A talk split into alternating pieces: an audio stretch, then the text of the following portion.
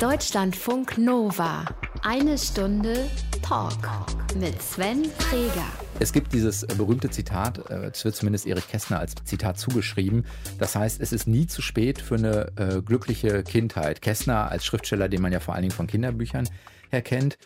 Auf einer Skala von 1 bis 10, wobei 1 gar keine Zustimmung zu diesem Zitat bedeuten würde und 10 komplette Zustimmung, Ursula Nuber. Wie groß ist Ihre Zustimmung zu dem Zitat, es ist nie zu spät für eine glückliche Kindheit? Da bin ich eindeutig bei der 1, also gar keine Zustimmung. Weil? Ja, weil man kann die Kindheit rückwärts oder im Nachhinein nicht glücklich machen. Also es geht, es geht nicht. Also entweder ich habe eine glückliche Kindheit oder ich hatte keine. Ähm, die Kindheit ist, wie sie ist. Punkt. Also sie kann nicht glücklich werden, da wenn steckt, sie nicht glücklich ist. Steckt da nicht auch der Gedanke hinter, es kommt so ein bisschen darauf an, was man draus macht? Steckt da nicht vielleicht doch was drin? Das ist richtig, aber wenn man den Satz genau nimmt, ist es nie zu spät für eine glückliche Kindheit, dann heißt es ja, für die Kindheit ist es äh, nie zu spät, aber die ist ja vorbei. Also es ist nie zu spät, um ein glücklicher Mensch zu werden, trotz vielleicht einer schwierigen Kindheit. So wird für mich der Satz stimmig. Wie das ähm, vielleicht funktionieren kann, darüber reden wir heute. Sie sind Psychologin, Sie waren lange Chefredakteurin der Psychologie heute. Eins der Bücher von Ihnen heißt Lass die Kindheit hinter dir. Was das meint, warum das vielleicht auch eine gute Idee ist und wie das funktionieren kann, darüber reden wir diese Woche in eine Stunde Talk. Schön, dass Sie da sind. Vielen Dank. Deutschlandfunk Nova. Eine Stunde Talk. Ursula Nuber ist zu Gast. Sie sind Psychologin und eins ihrer Bücher heißt Lass die Kindheit hinter dir. Wir äh, möchten ganz gerne am Anfang der Sendung jeden Gast etwas kennenlernen. Das heißt, wir haben uns für Sie drei rein fiktive, aber natürlich hochkreative äh, Aktivitäten ausgedacht und wir schauen mal, ob irgendwas dabei ist, was auf Gegenliebe stößt. Hier steht, hier kommen drei Vorschläge für Aktivitäten für Ursula Nuba. Die erste Möglichkeit ist, Weihnachten ganz allein verbringen. Oh nee, das würde ich nicht? jetzt nicht so doll finden. Weil? ähm, ja, weil ich ja doch ähm, ja auch Erinnerungen habe an früher, wo die Weihnacht noch ganz schön war. Also so richtig mit Tannenbaum und äh, zwischen, also vor, den, vor der Bescherung rodeln gehen mit dem Vater ähm, und die Tante hat dabei den Weihnachtsbaum geschmückt und so. Also ich bin auch, äh, ich bin katholisch erzogen, also da geht man ja auch schön in die Kirche, da wird auch schön gesungen und gefeiert. Also ich bin schon ein sentimentaler Mensch, was äh, Weihnachten angeht. Und ich glaube, wenn ich alleine wäre, ja, würde ich es vielleicht nicht so doll finden. Wir haben extra alleine geschrieben, nicht einsam. Aber das wäre bei Ihnen ein Risiko? Ja, einsam müsste ich nicht unbedingt mich fühlen, aber allein. Ich finde, man sollte schon mit Menschen, es wäre schön, wenigstens einen Mensch dabei zu haben, mit dem man äh, die Kerze anzündet. Ist das denn, gehört das dazu, das was Tradition war? Also ist es auch heute noch ein Kirchbesuch in irgendeiner Art und Weise oder sowas? Nein, ich bin recht früh aus der Kirche ausgetreten, ähm, äh, mit 18. Ähm, obwohl ich sehr, wirklich sehr streng in Bayern auf dem Dorf und so, da wird man schon streng katholisch erzogen. Ähm, ich muss aber gestehen, dass so Reste in mir vom Katholizismus schon noch sind. Also jedes Mal an Heiligabend fange ich irgendwann an zu nölen und sage, äh, könnten wir nicht doch in die Christmette gehen? und meine, mein Umfeld ist da nicht so begeistert. Drehen alle die Augen. Ja, der eine hat zu viel getrunken, der andere sagt, was soll ich mit der Kirche? Was fängst du jetzt auf einmal damit an? Und das, du bist doch irgendwie äh, hm. kindisch. Zweite Möglichkeit, äh, Weihnachten am Telefon verbringen als Mitarbeiterin der Telefonseelsorge? Ja, das kann ich mir besser vorstellen. Ich habe ja bei der Telefonseelsorge gearbeitet ähm, und zwar jetzt nicht gerade an Weihnachten, aber durchaus an Feiertagen oder auch Nachtschichten gemacht. Und ich fand das immer sehr befriedigend. Also es klingt jetzt ein bisschen blöd, aber ich fand es eine sinnvolle Tätigkeit. Und für Weihnachten würde ich das für eine sehr sinnvolle Tätigkeit halten. Wie lange waren Sie da? Haben Sie dann gearbeitet? Nicht allzu lange, also so knapp zwei Jahre. Ähm, weil dann wurde es mir ein bisschen viel. Also es ist schon sehr anstrengend. Ich habe auch heute noch großen Respekt vor den Menschen, die das machen, weil ähm, es ist eine verantwortungsvolle Tätigkeit. Es ist aber auch eine, wo man eine dicke Haut braucht. Also nicht jeder Mensch, der dort anruft, will Hilfe. Ähm, Sondern? Ja, es gibt also in der Telefonseelsorge, sagt man, das sind die sogenannten Sechsanrufer, hm. die man aber nicht gleich erkennt. Also die sind, ja, der Geschulte erkennt die schon, aber ich war ja nicht so geschult und dann muss man schon mit der Zeit ein bisschen Fingerspitzengefühl kriegen und dann fühlt man sich ein bisschen verarscht und denkt, also die Leitung sollte doch frei bleiben für Leute, die wirklich ein Problem haben. Keine Sorge, dass Weihnachten ähm, ein, ein Problemtag hört sich jetzt ganz schlimm an, mhm. aber tendenziell natürlich der Tag ist, wo vielleicht viele Menschen zum Reflektieren neigen und dann vielleicht eher dieses Angebot in Anspruch nehmen. Also es eher schwierige Gespräche werden in so einer zum Zeitpunkt? Ja, durchaus. Es sind nie einfache Gespräche stimmt, bei der Telefonseelsorge. Ja, Aber ich denke, Weihnachten wäre ja gerade sinnvoll. Also, weil da ist ja das, also einsam und allein, also die Leute sind allein und einsam. Hm. Und da einen Gesprächspartner zu haben, der zuhört, der mal vielleicht auch drüber redet, wie war Weihnachten früher und ähm, ein bisschen Trost gibt, also dann ist es doch eigentlich der Sinn von Weihnachten. Und deswegen finde ich das eine sehr schöne Aktivität, weil ja, ich störe mich schon manchmal schon dran, was an Weihnachten eigentlich was von übergeblieben ist, ähm, wie Menschen Weihnachten feiern. Und ähm, das fände ich doch eine sinnvolle Tätigkeit. Dritte Möglichkeit. Wir bleiben äh, bei Weihnachten. Weihnachten mit Freunden feiern. Ja, Sie, Sie merken, ich zögere. Ja, ja. ähm, ja. Das kann hier Raum haben. Das darf, okay, darf sein, gut. Ja, ich stelle es mir gerade vor, ich habe es noch nie getan, ehrlich gesagt. Das ist immer familiär geprägt? Ja, immer. Ja, auch wenn die Familie immer kleiner wurde, aber war immer familiär geprägt. Ich habe noch, ja, stimmt, ich habe noch nie mit Freunden gefeiert. Aber doch, ich kann es mir, wenn ich jetzt nachdenke, schon vorstellen, weil die Freunde werden ja immer mehr zur Wahlfamilie. Und ähm, da könnte das durchaus sehr schön sein. Wenn Sie sich für eins entscheiden müssten, sind ja fiktive äh, ja. Äh, Beispiele. Weihnachten ja. alleine, vielleicht um es auch mal auszuprobieren, mhm. die Telefonseelsorge oder das Freundesfest? Am ehesten? Ja, also am ehesten dann die Telefonseelsorge. Deutschlandfunk Nova. Eine Stunde Talk. Die Psychologin Ursula Nuber ist zu Gast, wenn man vom Titel mal her denkt, also Kindheit hinter sich zu lassen. Kann man sowas sagen, wie wie viel Kind in uns drinsteckt als Erwachsener? Also wird dieser Anteil kleiner, je älter man wird? Oder ist das ein feststehender Anteil? Oder was, wie muss ich mir das konzeptionell vorstellen? Also grundsätzlich bleibt immer ein Teil von uns Kind. Ähm, in der Psychologie spricht man auch vom Kind-Ich, mhm. das es gibt, so wie das Erwachsenen-Ich und vielleicht auch ein Eltern-Ich, was immer dazwischen schwätzt mit Geboten. Ähm, also dieser Kind-Ich-Anteil, den gibt es.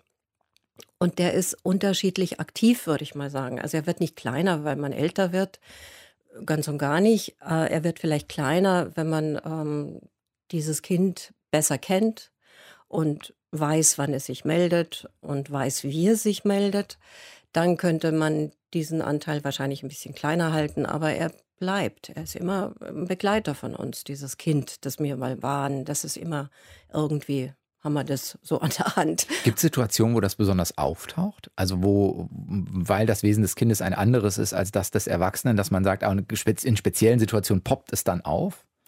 Ja, also es gibt ja ein Kind in uns, das ist verspielt, das ist lustig, das freut sich, wenn es auf den Weihnachtsmarkt gehen kann und irgendwie äh, ein Nikolausgeschenk kriegt.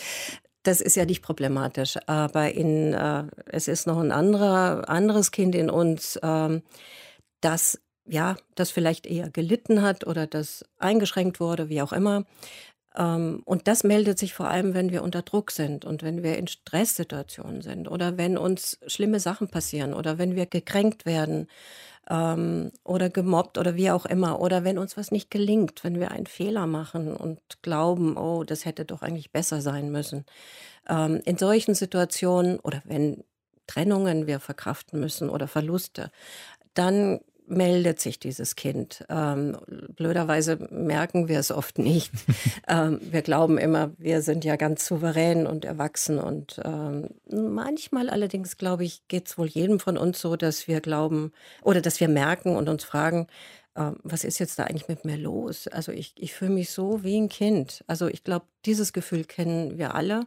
Und das könnte dann so ein Anzeichen sein, dem, dem sollte man nachgehen, also wenn man so einen Gedanken hat. Ist da so eine Spiralgefahr drin, weil Sie sagen, es meldet sich ja manchmal in Konflikt oder in schwierigen Situationen und wenn ich es nicht merke, dann besteht ja die Gefahr, dass ich genau wieder ein Verhalten erzeuge, was eigentlich das verstärkt, die Krise, in der ich schon drin stecke. Oder ist das übertrieben gedacht? Nein, also wenn wir nicht merken, dass das Kind in uns, sage ich mal, sich meldet, dann ähm, handeln und denken und fühlen wir wie das Kind. Ähm, und das kann natürlich fatal sein, weil dann dann schmeißen wir vielleicht was an die Wand und sagen, ich verlasse dich. Oder wir äh, buckeln vor dem Vorgesetzten, obwohl wir eigentlich uns wehren möchten. Ähm, oder wir füllen uns unbedeutend, inkompetent, unfähig, ähm, haben große Zweifel. Morgen sollen wir ein Projekt präsentieren und wir wissen ganz genau, das kann ich nicht. Ich würde am liebsten mit Bauchweh im Bett bleiben, so wie früher, wo wir nicht zur Schule gegangen sind und immer mal ein Entschuldigungsschreiben geschrieben hat. Nur keiner schreibt mehr Entschuldigung schreiben. Also wir müssen irgendwie hin ähm, also all das könnten Hinweise und, und, und äh, Gefühle sein, die eigentlich nicht zu uns, dem Erwachsenen, passen. Wenn wir das nicht merken, dann leiden wir und dann, dann vermasseln wir oft Situationen, die wir vielleicht nicht vermasseln müssten. Ich kenne das, äh, um es mal eben auf mich zu übertragen. Ich weiß zum Beispiel, dass ähm, Nein sagen nicht meine absolut starke Seite ist, mal vorsichtig ausgedrückt. Und ich weiß, dass wenn mein Terminkalender tendenziell voll wird, ich den Stress zwar spüre, wenn dann aber Anfragen welcher Art auch immer kommen, mir es ganz besonders schwer fällt, die dann abzulehnen. Also ich versuche das dann erst recht noch reinzufriemeln in den Terminkalender, obwohl ich ja weiß, es funktioniert nicht. Was ist da mit mir los, Frau Nuber? Ja, ich will Sie jetzt nicht analysieren, vielleicht spreche ich mal ganz allgemein. ja, aber ähm, wenn Menschen sich schwer tun, so wie Sie hm. jetzt sagen, mit dem Nein sagen, mit Grenzen ziehen, dann haben sie im Grunde gelernt, dass ihre eigenen Bedürfnisse nicht zählen. Also nicht so wichtig sind. Die Bedürfnisse anderer sind wichtiger. Das ist dann ein, ein frühes Lernen, wo das Kind merkt, ah, ich bin lieber mal still, ich sag mal lieber nicht, was ich will. Und man lernt dann eigentlich dem, dem Erwachsenen, der Mutter, dem Vater, wer auch immer gegenüber ist, ähm, den, die Wünsche sozusagen von den Augen abzulesen und wird ein braves Kind. Mhm. Weil diese Kinder auf diese Weise Anerkennung und Zuwendung bekommen. Ähm, wenn wir das dann weitertragen ins Erwachsenenleben, dann tun wir natürlich das weiter und wollen auch dadurch anerkannt sein und ja und beliebt sein und keinen Ärger machen. Mhm.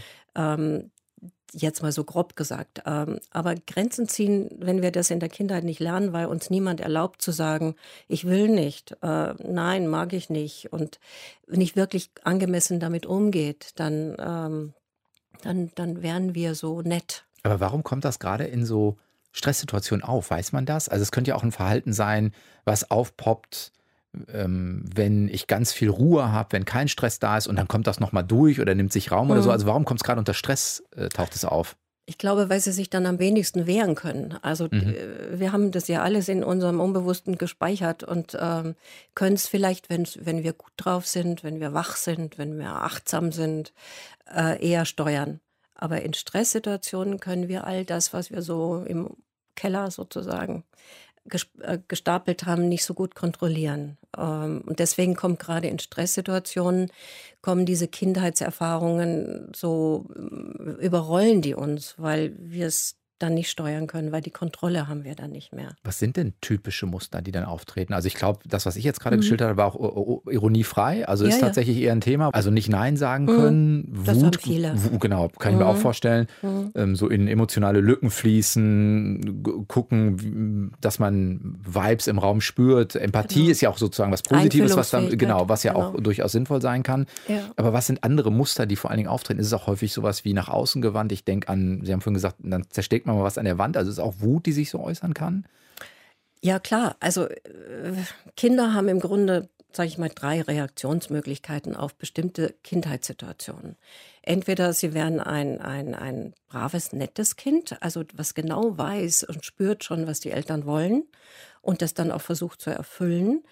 Ähm, oder sie werden rebellisch, weil sie irgendwie merken, ich komme überhaupt nicht vor, ich muss irgendwie mein, also sie fahren sozusagen ihr Bindungssystem, wie die Psychologie sagt, äh, hoch. Also sie werden überaktiv. Also sie, sie, sie, sie werden vielleicht verhaltensgestört, wenn man es negativ im Extrem. Im Extrem. Ja. Ähm, aber sie machen aus jedem irgendwie ein Drama. Also mm, sie haben Bauchweh und dann ist es aber gleich irgendwie ganz schlimmes Bauchweh. Wenn sie hinfallen, dann weinen sie ganz laut. Das heißt, also das sind Menschen, die immer überschießend reagieren, um, zu, um, weil sie glauben, dass jemand, die, die anderen sie nicht wahrnehmen. Ähm, die sind theatralisch, ich, es sind jetzt so Negativbegriffe, aber sie sind halt ja, die bauen sich eine Bühne. dramatisch. Sie mhm. bauen sich eine Bühne äh, und sie müssen, äh, und sie, ja, und da gibt es heftige Streitereien und da gibt es aber auch ähm, eben die berühmte Vase, die an die Wand fliegt oder sowas. Ähm, sie sind nicht konfliktscheu. Aber sie leiden darunter schon auch, weil sie bekommen natürlich trotzdem nicht das, was sie mhm. wollen. Sie wollen, äh, eigentlich müsste das Gegenüber sagen, hey, nun beruhig dich und was sind denn, was sind denn deine Bedürfnisse und was willst du denn jetzt? Und so sagt nur keiner, wenn er so angegriffen wird. Mhm. Ähm, also das ist auch eine Form, die, wie, wie Kinder eben reagieren. Und dann gibt es eben Kinder, die ziehen sich zurück. Die sind, ähm, ja, die tun so, als ob ihnen eigentlich gar nichts ausmacht. Sie sind die pflegeleichten Kinder, die sitzen in der Ecke und spielen und als Erwachsene sind sie auch sehr, sehr cool mhm. abgeklärt. Also den kann man so finden. Den, es wirkt so, als ob ihnen nichts was ausmacht. Aber im Grunde sind sie vermeidend. Also sie vermeiden den Kontakt, sie vermeiden die zu große Nähe. Alles, was zu eng wird, laufen sie weg und so. Aber sie haben irgendwann gelernt, ich verlasse mich nur auf mich. Ich lasse mich, ich lasse niemanden so nah mehr an mir, mich heran, weil ich verletzt worden bin. Also es gibt eigentlich diese drei Reaktionsweisen. Was ist denn der, ist das der Zusammenhang auch, den Sie im Prinzip so implizit auch gerade schildern? Also wir sind als Erwachsener dann doch so geprägt von dem, was uns als Kind widerfährt, weil wir vielleicht als Kind keine Möglichkeit haben, andere Lösungen anzustreben, weil wir ja die Welt, die wir um uns herum wahrnehmen, als die einzig wahre erachten. Also ist das der Grund, warum diese uns das bis heute, jetzt hätte ich fast verfolgt gesagt, aber bis heute prägt, sagen wir es mal, etwas neutraler. Genau richtig, das ist genau der Punkt. Ähm, ein Kind hat nicht die Möglichkeit zu sagen, also so wie Mama sich da verhält, das finde ich jetzt nicht gut, gehe ich mal zur Nachbarin. Ähm, jedes Kind versucht damit zurechtzukommen mit der Umwelt, die es vorfindet äh, und entwickelt Überlebensstrategien. Ähm, ein Kind sagt eben, ja, ich habe die Erfahrung gemacht, wenn ich, ähm, ja, wenn ich weiß, was Mama von mir will und ich mache das dann auch, komme ich am besten damit zurecht. Mhm. Ähm, wenn ein Kind erfährt, ich werde am ehesten nochmal anerkannt und kriege Zuwendung, wenn ich ganz still in der Ecke sitze und mich mit mir selbst beschäftige, dann fällt vielleicht was für mich ab an Aufmerksamkeit, dann ist es auch eine Überlebensstrategie. Also wir legen uns Strategien zurecht als Kinder, wie wir mit Situationen, die uns, ja, mit denen wir eigentlich Schwierigkeiten haben und unter denen wir leiden, also wie wir dann trotzdem damit zurechtkommen. Und dummerweise behalten wir die Strategien bei, wenn, solange wir nicht überlegen, ob sie uns noch nützlich sind. Als Kind sind sie nützlich. Also ich denke, jeder, der solche Strategien entwickelt als Kind, ist klug. Also er scheitert nicht an Umständen, die ihn eigentlich belasten müssten schon belasten, aber, äh, ja, aber eben es wird deswegen Überleben gesichert Überlebensstrategien. Art Genau, es sind Überlebensstrategien. Aber später sind sie blockierende Strategien. Also sie helfen uns nichts mehr, sondern behindern uns. Deutschlandfunk Nova. Eine Stunde Talk. Jetzt ist ja Weihnachten tatsächlich häufig die Zeit, wo das mit den Eltern-Kind-Konflikten ein, ein bisschen mehr aufpoppen könnte, auch weil es ein, sagen wir mal, bedeutungsaufgeladenes Familienfest ist. Vor dem Hintergrund, wenn Sie auf ein Cover von einem Buch schreiben, lass die Kindheit hinter dir, ist das sinnvoll? Also psychologisch ausgedrückt geht es nicht darum, die Kindheit zu integrieren, damit ich auch das sehen kann, äh, was gut ist? Durchaus. Also nageln Sie mich nicht auf den Titel fest, der ist gar nicht von mir. Ähm, der da hat der Verlag schon auch was richtig gemacht, aber es, na gut. Der Untertitel heißt ja das Leben endlich selbst gestalten. Also das es ist ja gedreht in, in genau, eine gewisse Deutung. Genau, darum geht's. Darum geht's eigentlich. Ähm, Sie haben vollkommen recht. Natürlich ist die Kindheit da und äh, es geht darum, wie wir damit umgehen und wie wir, ja, wie Sie sagen, wie wir sie integrieren. Denn wenn wir jetzt Weihnachten nach Hause fahren oder zu den Eltern gehen ähm, ähm, und glauben, oh Gott, hoffentlich halte ich es durch und hoffentlich ähm, gibt es keine Eskalation. Das ist natürlich schade, weil das heißt, da ist ja noch viel unbearbeitet offensichtlich. Ähm, und es geht in der Tat darum, einen anderen Blick, eine andere Perspektive auf die Kindheit zu bekommen und auf die Eltern, egal ob sie noch leben oder nicht. Ähm, das ist eine wichtige Unterscheidung. Also es funktioniert auch, wenn die nicht mehr da sind, weil ganz häufig kann ich mir ja Menschen vorstellen, ich habe das nicht geklärt, jetzt sind sie tot und damit ist es unklärbar ja, es ist natürlich besser, sie leben, aber im Grunde geht es um einen Prozess, der in einem selber abläuft. Also es, es ist ja, äh, betrachte ich mich als Opfer meiner Kindheit und betrachte ich das bis ich 80 bin. Das gibt es. Also es gibt Menschen, die werden sehr alt und sind, fühlen sich immer noch als Opfer. Ähm, und diese Opferperspektive hilft überhaupt nichts und die bringt einen nicht weiter, die fesselt ein. Und wenn man die Perspektive auf sich selber verändert, bin ich wirklich nur Opfer. Ähm, und sind meine Eltern äh, oder die mich erzogen haben nur Täter? Das ist die andere Perspektivwechsel, der nötig ist. Ähm, dann, ja, wenn ich dabei bleibe, dann komme ich nicht voran. Aber dieser, dieser Wechsel der Perspektive, also ich bin nicht nur Opfer und meine Eltern sind nicht nur Täter. Wenn wir das schaffen, dann glaube ich, äh, das glaube ich nicht nur, sondern ich mhm. weiß, ähm, das ist eine Befreiung. Das heißt aber, das ist auch äh, nicht nur Opfer, heißt aber auch, ich darf sehr wohl anerkennen, dass ich auch Opfer war. Es geht nicht darum, das zu negieren, weil keine Ahnung, jetzt ist ähm, egal ob psychologischer oder physischer Missbrauch natürlich ein Extrem. Natürlich. Aber gefühlt kann es ja trotzdem nein. eine schlimme Situation gewesen sein. Das heißt, ja. ich darf auch für mich anerkennen, nein, ich, ich hatte eine scheiß Kindheit. Genau. Das ist ganz wichtig, dass Sie das sagen, weil es geht nicht darum, irgendwas schön zu färben oder eine rosarote Brille aufzusetzen. Es gibt schlimme Dinge, die einem in der Kindheit widerfahren können und die brauchen Anerkennung und das äh, muss ich und darf ich unbedingt sehen. Ähm, aber ich darf auch sehen, was eine vielleicht schlimme Kindheit äh, mir trotz allem ermöglicht hat. Oder ich darf mich sehen als Kind, was ich dort geleistet habe äh, welche Stärken ich auch entwickelt habe, was für Fähigkeiten sich ausbilden konnten ähm, aufgrund dieser Kindheit, dass ich nicht daran zerbrochen bin, dass ich ähm, zum Beispiel, also kreative Menschen haben oft eine schwierige Kindheit und haben diese Kreativität dann genutzt, um zu überleben, also auch als Strategie. Ähm, oder sie haben vielleicht den einen oder anderen Menschen in ihrer Kindheit gehabt, den sie gar nicht mehr so auf dem Schirm haben, aber der war wichtig. Die Nachbarin, die immer irgendwie äh, eine Süßigkeit rübergeschoben hat. Oder der Lehrer, die Lehrerin, die an einen geglaubt hat und gesagt hat, das kannst du, du bist kompetent, was die Eltern vielleicht überhaupt nicht getan haben. Also wenn ein Kind noch andere Quellen hat in der Psychologie sagt man alternative Spiegel. Mhm. Also sich in einem alternativen Spiegel eines Menschen zu sehen, dann ähm, hilft diese Erinnerung. Also man kann einfach die Erinnerung ein Stück weiten und sagen, was war noch? Ähm, dann kommt man schon weg von dieser nur ausschließlichen Opferperspektive. Aber es bedeutet auch in der Auseinandersetzung mit den Eltern, jetzt die Perspektive wieder einzunehmen, mhm. Biografiearbeit mit den Eltern. Also wirklich zu gucken, was ja. war denn euer Leben? Also wenn man jetzt mal über, keine Ahnung, wenn ich heute 30, 40 bin, dann sind meine Eltern, sagen wir mal 20, 25 Jahre älter, dann sind die 65, dann sind das die klassischen, die im Nachkriegsdeutschland äh, groß geworden sind. Das bedeutet aber, deren Eltern wiederum haben eine Erziehung geleistet, die möglicherweise von den Erfahrungen aus einem zweiten und oder einem ersten Weltkrieg äh, geleistet sind. Also diese Schatten mhm. sind ja wahnsinnig mhm. lang. Das ja. heißt, ich muss, muss in Anführungszeichen oder ich sollte da Biografiearbeit mit meinen Eltern betreiben. Ja, das ist natürlich eine schwierige Aufgabe, aber das ist äh, ich, ich empfehle das immer, weil ähm, einfach die, die, mal wegzugehen von der Perspektive Tochter äh, oder Sohn, Eltern, Sohn, Vater meist oder Sohn, Mutter oder Tochter umgekehrt, äh, sondern die Erwachsenenebene einzunehmen und zu sagen, ich gucke jetzt als erwachsene Tochter, erwachsener Sohn auf meine Eltern. Was, was für ein Leben hatten die?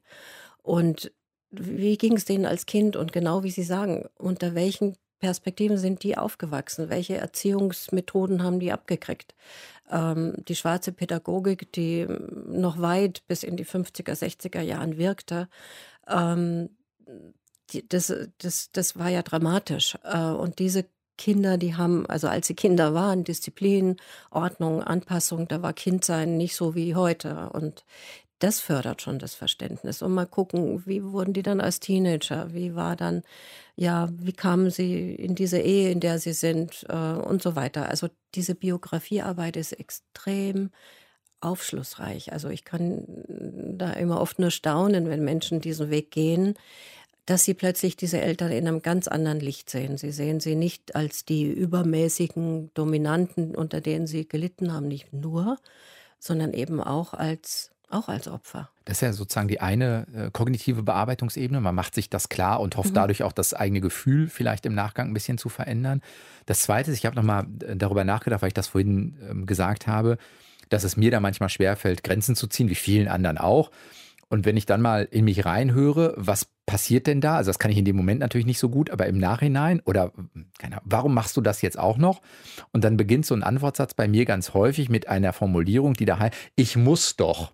Genau. Und äh, so, wo ich dann merke, und da ist natürlich die Frage, warum musst du denn? Oder warum mhm. ist das jetzt? Wer sagt ein, das? Wer genau. sagt das? Ja, und warum ist das der einzig, mhm. also alleine, dass es in diesem starken, mhm. äh, es gibt keine Alternative dazu, Sichtweise herkommt, zeigt ja schon, es ist ein Glaubenssatz, Belief, der sehr, sehr tief in mir verankert ist. Geht es darum, auch sich die erstmal klar zu machen? Also welche Glaubenssätze oder Beliefs, also Ansichten über mhm. die Welt schlummern da so in mir?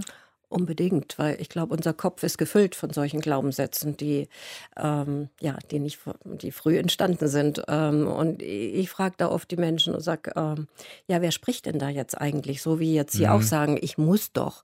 Ja, wer sagt das? Also woher kommt diese Stimme? Und wenn man da mal nachdenkt, dass man äh, das vielleicht schon mal sehr früh gehört hat, äh, du musst jetzt das oder das oder ich erwarte von dir das. Äh, manchmal muss es gar nicht so deutlich formuliert sein. Glaubenssätze entstehen auch einfach durch atmosphärische ähm, Situationen in der Kindheit, dass man genau spürt, was von einem erwartet wird. Ähm, und die Glaubenssätze zu hinterfragen, äh, mit ihnen zu diskutieren. Ich sage zu Klienten und Klientinnen immer, fangen Sie an, mit denen zu reden. Also sobald Sie die, den Satz identifiziert haben, ähm, es sind ja oft mehrere, die einen da malträtieren, ähm, stellen Sie ihn hin und diskutieren Sie mit ihm oder überlegen Sie, ob das, äh, stellen Sie sich vor, Sie hören Nachrichten oder Sie haben das Radio laufen und da kommen diese Glaubenssätze, da spricht der Nachrichtensprecher Ihre Glaubenssätze und dann sagen Sie, aha, interessant, kann er ja so sehen. Kann er so sehen, aber das hat mit mir nichts zu tun. Und genau das gilt es zu erreichen, also sich zu distanzieren von diesen frühen Zuschreibungen.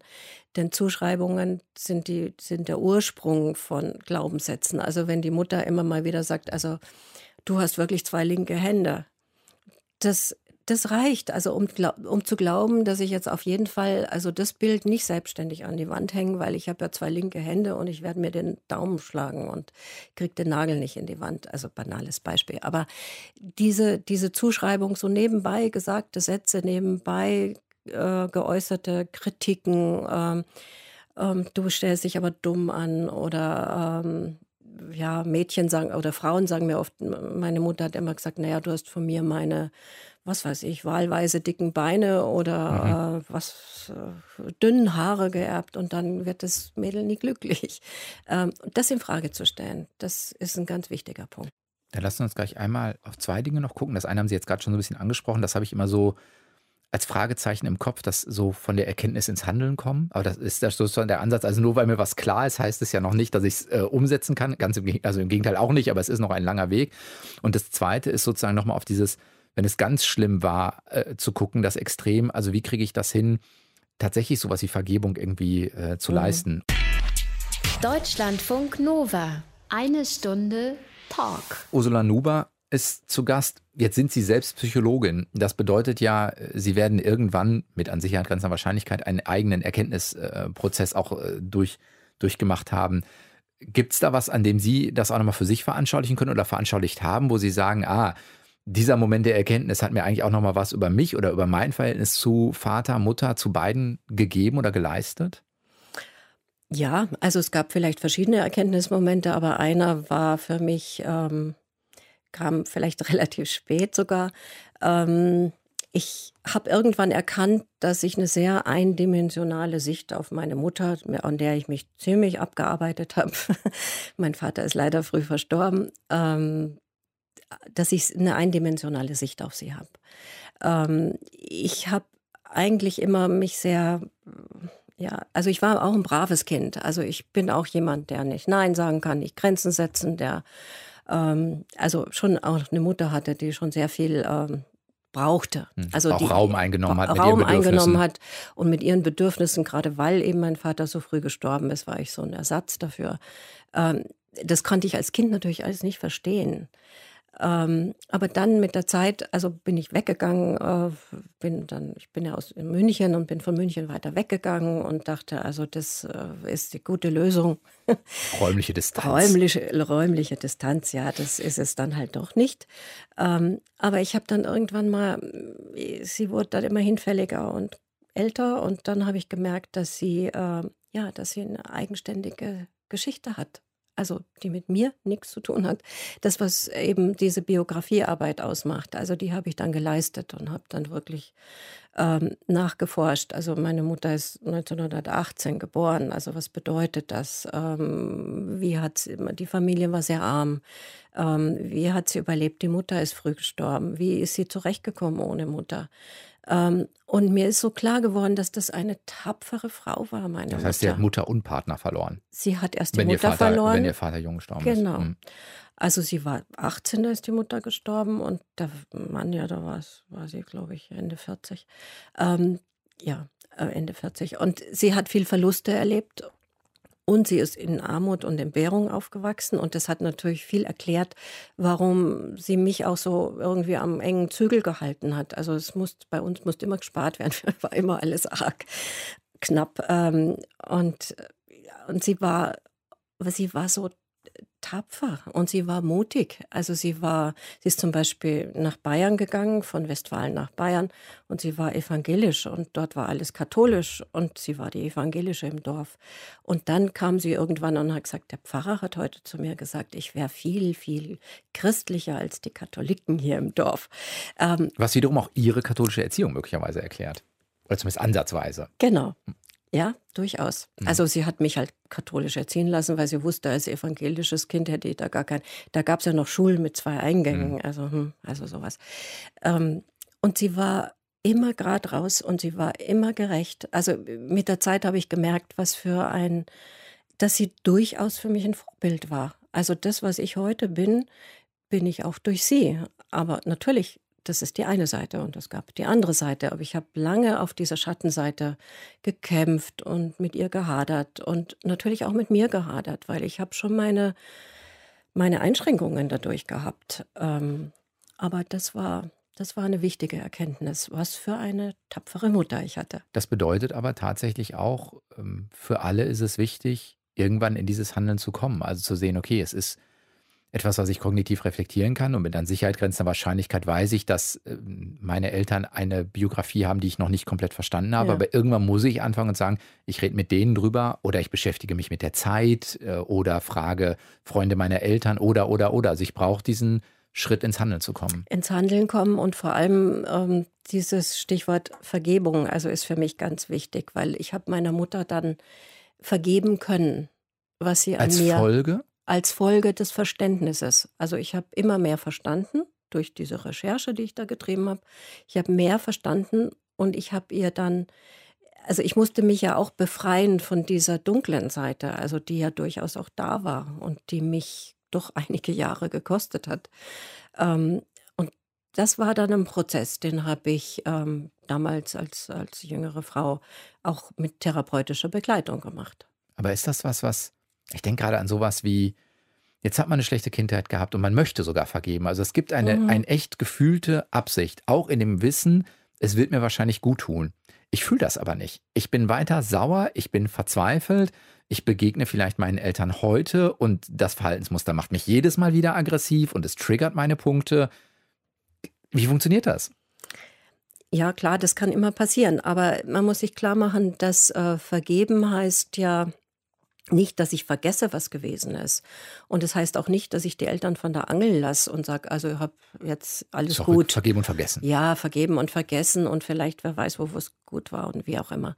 Ähm, vergeben heißt ja, es ist ein Geschenk an mich selbst. Ich, ich will ja zufriedener und weniger aufgeregt leben. Und ich will mich ja nicht immer wieder zerfleischen und äh, mich aufregen. Und wenn ich jetzt, was weiß ich, meinetwegen zu Weihnachten meinem Vater gegenüber sitze und er hat wieder seine Sprüche und er hat wieder sein Verhalten und die Mama kuscht wieder, dann könnte ich ja mal innehalten und so sozusagen aus mir selber raustreten und mich und das ganze Geschehen wie so auf der Bühne betrachten und sagen, aha, da ist jetzt Vater mit seiner Kindheit und seiner Geschichte und da ist Mama mit ihrer Kindheit und ihrer Geschichte und die mit ihrer gemeinsamen Geschichte und ähm, jetzt betrachte ich die mal so ein bisschen auf Abstand. Ähm, als Erwachsener eben die Erwachsenen zu betrachten und nicht als Kind. Wann immer ich mich aufrege über meine Eltern, bleibe ich ja in der, in der Kindrolle.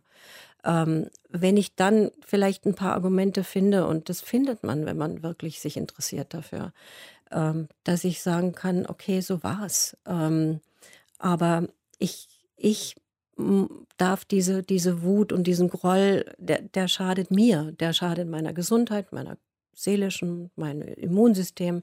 Da gibt es ja nur wirklich hm. genug äh, Beweise dafür, dass äh, immer weiter laufende Verletzungen und Kränkungen uns durchaus krank machen können. Wenn ich das weiß, dann kann ich dran arbeiten, zu sagen, ich lasse euch, ich lasse euch. Ich, ich lebe mein Leben. Aber ich gebe natürlich zu, das kann man nicht ähm, von heute auf morgen. Also Vergebung ist ein Prozess, das ist eine Reise, die, aber man muss sich entschließen dazu. Mhm. Zu dieser Reise braucht es einen Entschluss. Das bedeutet auch, ich denke gerade an so pragmatische Dinge. Häufig ist das ja so, dass man an Weihnachten, man kommt zur Familie, sagen wir mal, man fährt auch hin ähm, und kommt vielleicht aus einem stressigen Alltag, egal wie der aussieht. Und dann hat man ja selbst nicht die Wahnsinnsressourcen zur Verfügung, weil ich glaube, diesen Moment innezuhalten, meinen eigenen Trigger oder so mhm. zu bemerken, aus, mich, aus mir rauszutreten, das kann ich mir zum Beispiel bei mir selbst gut vorstellen, wenn ich ausgeruht bin, wenn ich Ressourcen zur Verfügung habe, wenn ich selbst aus Stress komme, wird auch mir das schwerfallen. Das heißt, ich muss eigentlich schon vorher Sorge dafür tragen, dass ich mit ein bisschen Energie dahin fahre. Ja, ja, ja, das wäre natürlich am besten Fälle. im besten der Fälle. Aber man könnte sich ein Stück weit, man kann sich schon ein bisschen vorbereiten. Also zum Beispiel, dass sie nicht wie immer nach Hause fahren, sondern sagen, dieses Mal werde ich mal, was weiß ich, die Fotoalben alle anschauen mit den Eltern und dann sollen sie mir was dazu erzählen. Ja. Oder dieses Mal will ich meinen Vater zu einer ganz bestimmten Episode seines Lebens befragen. Oder Mutter. Und ich würde mal behaupten, dass Sie erstaunt sein werden, also wie, wie das das Klima verändert. Also wenn Sie nach Hause kommen und sagen, also Papa, irgendwann, wenn wir jetzt das Wochenende mal Zeit haben, dann äh, möchte ich mit dir mal Ach, reden. Sie bleiben ein ganzes Wochenende. ja, wie, naja, liegt, wie liegt Weihnachten? Ja, ja. Da ist es diesmal schlecht, ne? Dienstag, Heiligabend das und das ist eine lange Zeit. Ja. ja. je nachdem, wie weit man fahren muss, dann bleibt man schon vielleicht ein paar Tage. Aber das ist doch eine gute Zeit, um sich vorzunehmen. Also gerade wenn man mhm. ein paar bisschen Zeit hat. Ich, ich, ich mache mal einen Unterschied. Ich komme jetzt da nicht hin als mürrisches Kind, sondern als äh, erschöpfter Erwachsener und sage, liebe Leute, ich bin vollkommen erschöpft. Äh, hast du meine Lieblingsspeise gekocht oder wie auch immer? Also, und sich ein bisschen ein Programm machen für einen selber. Also, wenn man in die Vergebung gehen will, kann man sich vorbereiten und sagen, ich will jetzt mal was besprechen. Und die Motivation, das ist ja immer wichtig fürs Handeln, ziehe ich daraus, weil ich eigentlich weiß, es ist ja ein Prozess, der mir gut tut. Also letztendlich ja. profitiere in allererster Linie ich davon. Ja, nur. Also es geht nicht um die Eltern. Sie wollen es denen nicht jetzt recht machen, sondern sie wollen es sich recht machen. Und genau darum geht es bei der Vergebung.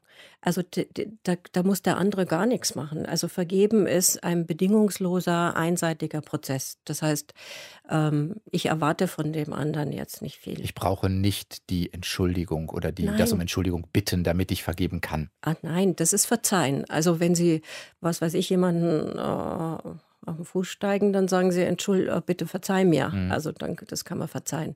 Aber sie brauchen das Gegenüber nicht. Also eigentlich äh, gar nicht, weil selbst wenn die Eltern noch leben, also es ist wie gesagt ein innerer Prozess, ein, ein, ein Weihnachtsgeschenk in dem Fall, wenn sie es an dem Weihnachten tun, an sich selbst, weil ähm, sie werden merken, wenn sie ruhiger werden, wenn sie nicht mehr den Groll haben, wenn sie nicht mehr bei jeder Bemerkung, die was antriggert, ähm, wie das Kind reagieren, sondern mal versuchen, ähm, das Kind zu beruhigen und sagen, kennst du doch, weißt du doch, wer er ist. Und da etwas mit etwas Abstand ähm, auf die erwachsenen Eltern gucken wie ein Erwachsener.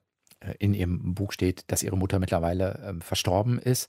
Ist das etwas, was Sie als Prozess noch geschafft haben, als Ihre Mutter gelebt hat? Also, dass Sie gesehen haben, ah, ich schaffe das und kann mit der jetzt vielleicht auch wieder Zeit verbringen, die ganz kostbar ist, weil man sich wirklich nochmal ähm, neu begegnet. Ich habe das so empfunden. Sie, sie war fünf Jahre in meiner Nähe im, im Pflegeheim. Ich war häufig da. Ich war auch da auch eine brave Tochter. Also das legt man nie ganz so ab. Ähm, es war aber ein, auch das ein einseitiger Prozess. Also ich habe mich um sie gekümmert und ich habe das Gefühl gehabt, ich konnte ihr vergeben. Ähm, das war wichtig. Ähm, sie hat auch dort noch in diesem, sie war dann zum Schluss ein bisschen dement, Sachen losgelassen, wo ich wirklich gedacht habe, also das kenne ich doch. Aber es hat mich nicht mehr tangiert. Also ich konnte es einordnen und ich war dankbar, dass ich diese Jahre mit ihr noch hatte und dann wirklich wie sie dann gestorben ist, ähm, Frieden hatte. Das ist möglich sagt Ursula Nuber, hat äh, unter anderem das Buch geschrieben, Lass die äh, Kindheit hinter dir. Vielleicht ähm, jetzt haben wir noch ein bisschen Zeit bis Weihnachten, kann man vorher noch lesen und in den Prozess, kein Druck, in den Prozess noch einsteigen und war diese Woche zu Gast in Deutschlandfunk Nova eine Stunde Talk. Vielen Dank dafür. Ich danke Ihnen. Ihr könnt das Ganze hören wie immer, entweder bei uns auf der Homepage natürlich direkt deutschlandfunknova.de oder im Podcast, wo ihr euch den Podcast runterladet. Und ich bin nächste Woche wieder da. Sven Präger. Macht's gut. Ciao. Deutschlandfunk Nova. Eine Stunde Talk. Jeden Mittwoch um 20 Uhr. Mehr auf deutschlandfunknova.de.